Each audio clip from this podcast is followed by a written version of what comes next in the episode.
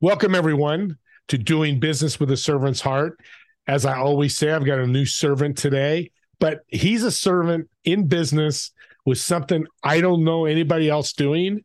There's people that teach how to speak presentations, how to speak at a, a demonstration when you're doing an introduction to your business, uh, your product or service. But Andy is doing something very cool that I love. Andy, welcome to the show.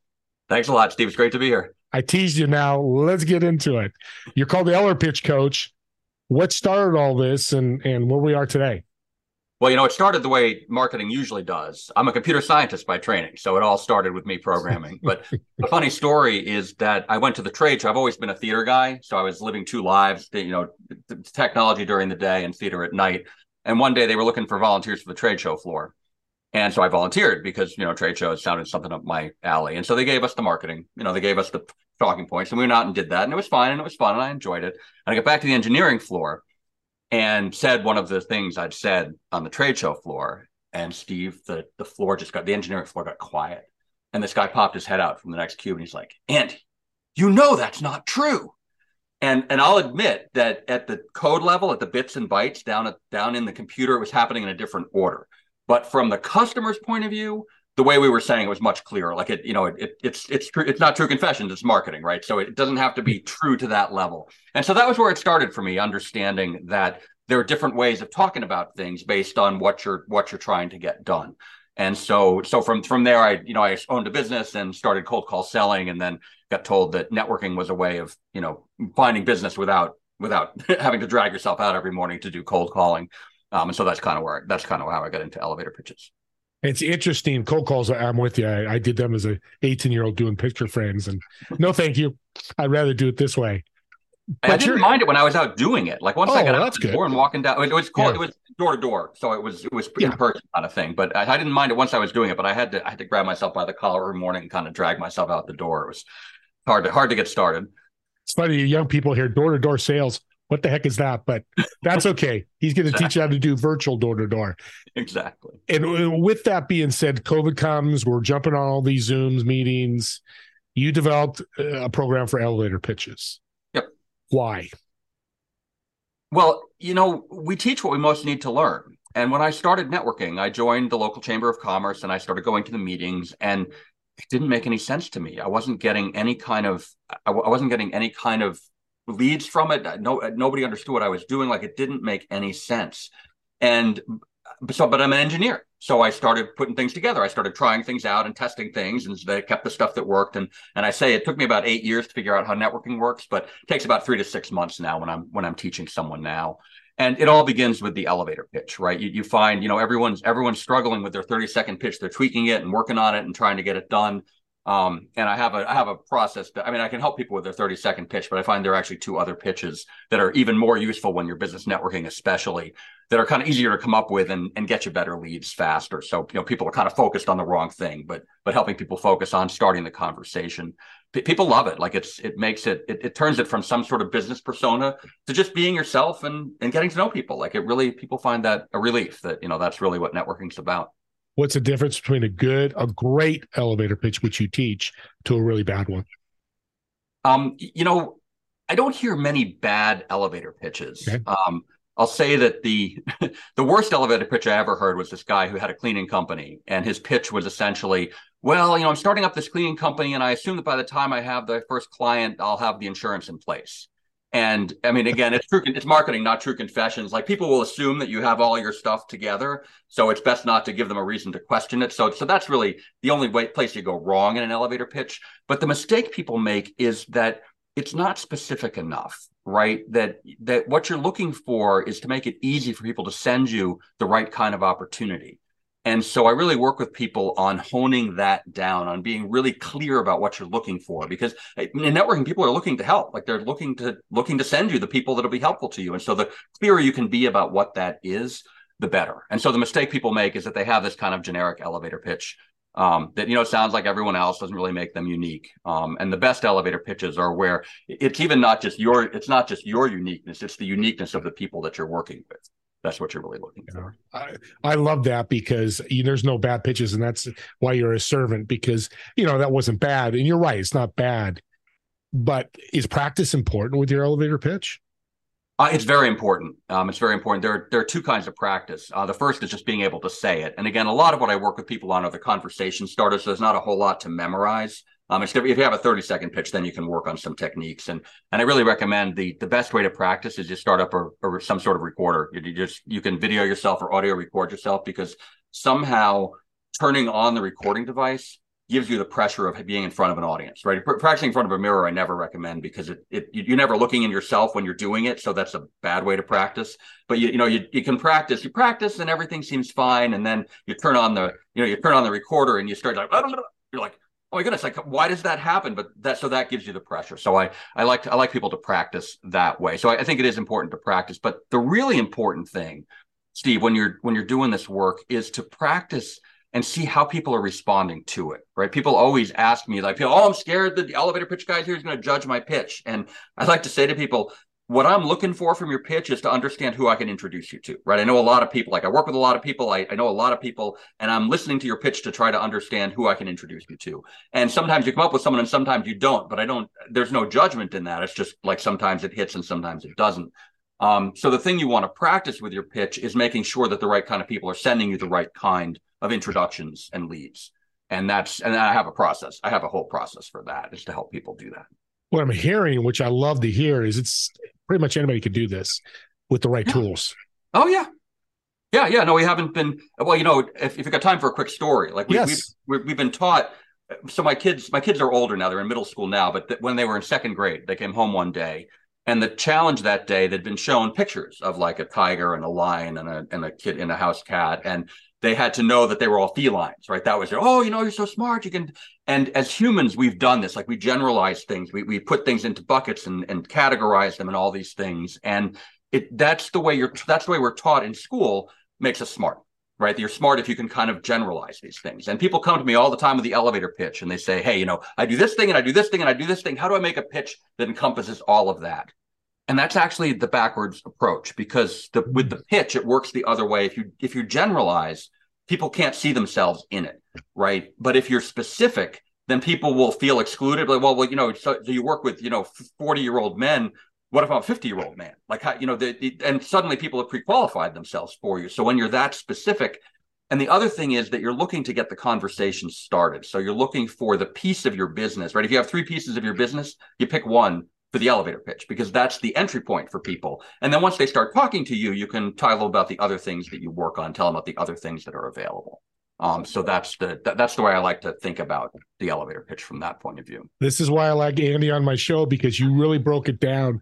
That I think is a big problem of pitches. Is I do five services, I do this, this, this, and this, and you're right. They try to cover all those in 30 seconds. You know, you're like you did better than I did. Um, so when you do elevator pitches and you coach people, is it something that they can get right away, or is it just person to person when you're working with them? I'm not sure I understand the well. Question. Get right. I mean, were they were they um, what's the word I want to use? Were they hone down their pitch that's really good? Is it something oh. happens quickly, or is it person to person? So I, I have a one hour program that I do. Okay. So I in, in the one hour I write three pitches. I write the 30 second pitch, I write the seven word pitch, and I write the referral statement. And and again, that's that's the thing people get wrong with this. They spend all their time tweaking their 30 second pitch, but you really want that short pitch and that referral statement because that's what helps people in your networking group help you.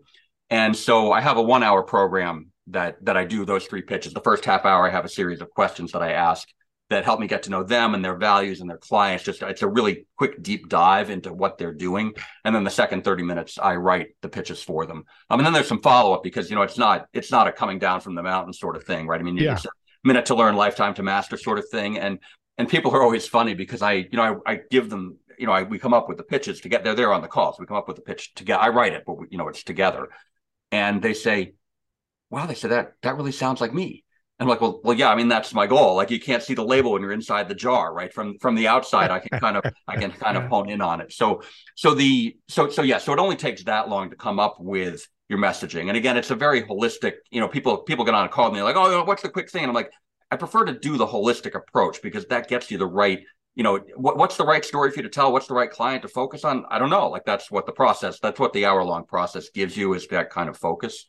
Yeah. Um, but I but I run workshops where you can you can get some of the material quickly, right? I mean, you know, so so there you know there are ways of learning it quickly. But yeah, it's not it's not nearly as complicated as people have been making it, right? People like you know think about their niche and and all these you know all the things, and it, it's much it's much more straightforward than that. You don't have you don't have to think too hard about it. Yeah, so it's not yeah anybody can do it. Oh yeah, yeah. if they're willing to take action. How important is it? Because I listened to a before this show, I was in networking last week, and I heard the same pitch from a guy he's been doing for a year. Exact same words. Yep. Pretty close, but same idea. Yep. Is not that it's wrong, but should you be changing your elevator pitch every so often?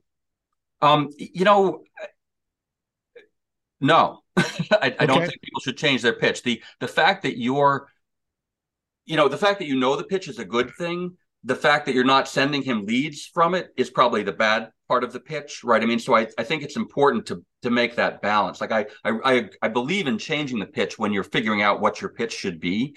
But I've been the elevator pitch coach now for 15 years, and I've been using the same pitch pretty much the whole time. Like it's not, and you what you remember is the, the way this works is you go into a networking event, right, or whatever it is, and you say, I'm I'm a what I'm an XYZ and people are like okay. And of course they leave the thing and they don't remember you at all because nobody remembers you the first time. You know people have this sense that they've said it and it's going to be boring the next time they say it yeah. but that's not the way it works right? The next time you say i'm an xyz they're like oh yeah yeah he's, he's the xyz he's looking oh he's looking for that thing. Oh yeah okay. And the third time you do it they're like wait a second i just saw i just saw someone he wait he needs that. Oh no that's over there. And then the fourth time they actually bring you a lead and so and and so I, I believe people should use the same one for a month. I think it's always worth using the same one right. for a month. Um, and then I like think people should change it in order to figure out if they can find a better one, right? If you can find one that has more more common appeal to people, then you'll get better leads from it. But you'll know pretty quickly once you have kind of a baseline of how it's working, then then you you'll know you, when you change it, you'll know instantly whether it's better or worse. But but i'm I always I think it's always worth experimenting. But your pitch should be consistent because otherwise um, I did a blog article and I'm doing a blog article. Otherwise, it's like checking into a new hotel every night, right? Every time you meet someone, there's a, there's a new kind of key and the bathroom's different and it's different kind of shampoo and different kind of locks on the doors. And, you know, it, it, it, it's confusing to people if you keep changing your pitch. So when you can be consistent and this guy, this guy, you know, you know his pitch, you know his pitch, you know who he is. When you, yeah. when you meet someone for him, you'll send him to him. That, that's a good result. No, I learned something as I always do on these podcasts. Thanks, Andy. Confusion. That's a good word. That that's a no no with your p- elevator pitch. Talk about that. Talk about confusion. Oh yeah. Well, it, it's you know it, it's interesting. There's the confuse. There's two kinds of confusion. There's the confusion where you're doing too many things, right? You call it the yeah. laundry list, where you just kind of list everything. And what people think is, well, they'll they'll latch onto something and that'll you know that if i say everything then they'll latch onto something but it doesn't work that way right you, you mm. know as well as i that if you say a list of things people just kind of tune out um, the but the more important confusion is that if people don't know what you're about, I, you know, it's funny. People send me emails all the time with no conjunctions in them, with, without the words and and or, because because when I give when I give talks, I say I don't like the word and in your pitch, and I have to remind people that I'm okay with and as a word like you don't have to like remove and from any communication with me but but in your elevator pitch if, if you say you're you know if you say you do this if i say i do elevator pitches and business networking people get lost. I do both of those, but I market myself as the elevator pitch coach because then once people talk to me and once they've got a pitch, then I can help them with the business networking. That's the first step, right? That's the way people come to me. And so the confusion, the confusion people don't, aren't aware of is who should I send to you? Like who who would be useful for you to talk to?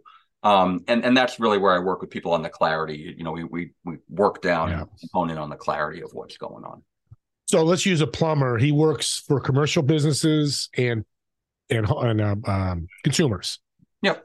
So most of his business is consumer. That's what he should focus on his on his elevator pitch, or does he go waffle back and forth maybe a little bit? Well, never waffle. Okay, never thank you. Waffle. That's yeah, good. thank the, you. Uh, you know, I, I, what I say to people, the the exercise, a quick exercise for folks, if you're if people are you know confused as to how to do this, what I like to have people do is think about your most recent client.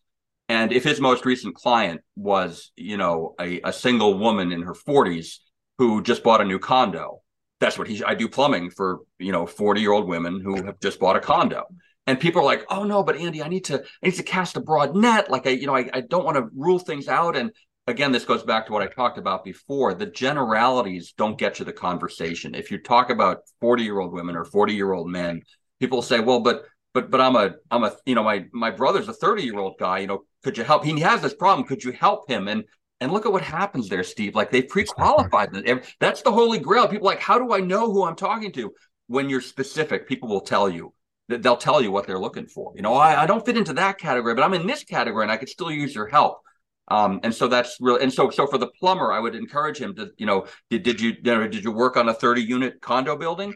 Did you work, you know, in a, in a two family house? Did you work in a, in a single family house? Did you, are you working on houses, you know, in Natick? Like, you, you know, name the town, like the, the, people know if they're in the town, right? I, am yep. looking, you know, I'm looking for single family homes in Natick like that. That's a great way of doing it. Um, and again, people people don't like it, and it was tough for me. I mean, becoming the elevator pitch coach, I have a very broad coaching practice. I help people with the elevator pitch and with business networking and with presentation skills and with delegating.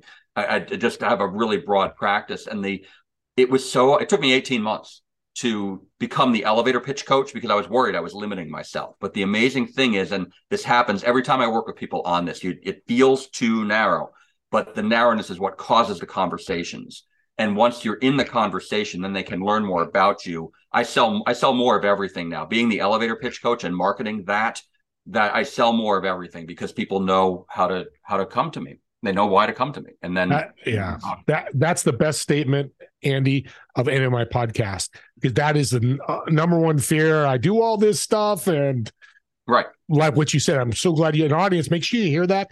Listen to this over again because that is probably the biggest tip he's given to you for free, which I appreciate him doing that. But on top of the tips and advice, you do workshops. Um, yep. Let's do a shout out. I know you got one coming up. Um, give me a shout out how they can reach out to you and talk about the newest uh, podcast or workshop coming up. Well, we're doing. I'm doing a new workshop uh, this coming Monday. I know podcasts are we're we're talking yeah. in May, so but the um this workshop is actually going to be on how to turn networking conversations into sales appointments and it's it's one of those things that everyone's confused about. I'm meeting all these people and it's great, but but when do I get to sell? Like when do I have the chance to sell? And I'm certain that I'll be. Uh, this is a new program I'm doing next week, but I'm sure I'll be doing more of these. You know, just just check my check my website improvandy.com for for upcoming programs. Um, and I don't want to give too much of it away, but the the interesting thing about it is that when you have a particular way of talking about your work, you can instantly gauge whether people are interested in it or not. And if they're interested in it, then you can talk about it. And if they're not, then you don't have to. Then you can look for mm-hmm. other ways to help them. And so that's really so that'll be the the crux of it. But you, you know the way my work uh, uh, it's it, we workshop it, so you, you, get some ideas and you work on it and practice some things, and that's the way that, that's the way we'll do it. But yeah, it's a it's a fun it's a really fun program because that's the goal, right? The goal of networking is you want to be doing sales. But what do you do if you're stuck in all this networking? And so I have a you know series of tips we're going to go through on how to how to turn that corner, like how to and I do, I do this all the time. Like I, you know, I, I do a lot of networking talks, and I would say that 70 to 80 percent of the networking conversations don't result in any sort of client thing, but the other 20 they be some become clients, right? I mean, they're they're interested in the hour long program or in one of my paid programs or or whatever it is, and and so you just never know. But I'm as I'm talking about my work again, a specific way of talking about my work that helps you gauge whether people are interested in in hiring you or not. Twenty percent is a good number. Oh yeah, and and listeners, I know I've talked to, I've heard testimonials of the workshops. If you network at all, these workshops, he does free workshops. He's that's a servant heart that he has, which leads to learning a little bit. And and we're not on this show. We're not trying to get your best elevator pitch. You need to meet, reach out to him. And how can they get a hold of you, Andy? Uh, well, the best way the best way is through my website, mm-hmm. improvandy.com. Um, and uh, I can give my phone number too if you want. I mean, that's up to you. Absolutely. 617 794 9797. Uh, it's a great way to reach out to me. But on my website, you can, uh, you know, you can't actually sign up for my for my hour long program on my website because I like to talk to people before they do that. Like you can't just sign up without me meeting it. So we got to meet. So if you go to my website, you can get on my calendar. There's a way to get on my calendar there. And um, hey, listeners, I, am putting out a, a challenge. Let's fill up his calendar for June. That'd be great. he may like me or not like me, but we're going to do it anyways. and can I get a little crazy? I'm going to get because I love what you're doing, Andy. I've known you for almost a year. Can I get a little crazy? Yeah, yeah. I want to give out gifts. So the first two people that reach out to Andy, Andy's going to let me know. I'm going to send you both a gift. Oh. and it'll be worthwhile because you, you and if you're not the first two, reach out to him because he, like he just said, he's going to do a discovery call. I guarantee if you network at all, you're going to jump aboard. He's changed my life for my elevator pitch, and I thought I had a good one, and I didn't. Um, with that being said, we're running out of time here. What when people network, what's kind of an overall mistake they make that the audience needs to hear? The biggest mistake people make when they're networking is confusing networking with sales. And it sounds like a really weird thing to say because how is that confusing? But I'll tell people that if you're studying attendance lists or collecting business cards or some have some sort of follow-up process that you follow on those business cards, you're selling. You're looking for prospects. You're looking for people that you can sell to. And what I like to tell people is that you sell to prospects. And I'll be the first to say if you're at a networking event and you meet someone who has the burning desire and the budget for what you offer, you should set up a sales meeting and then go back to networking with other people because you mm.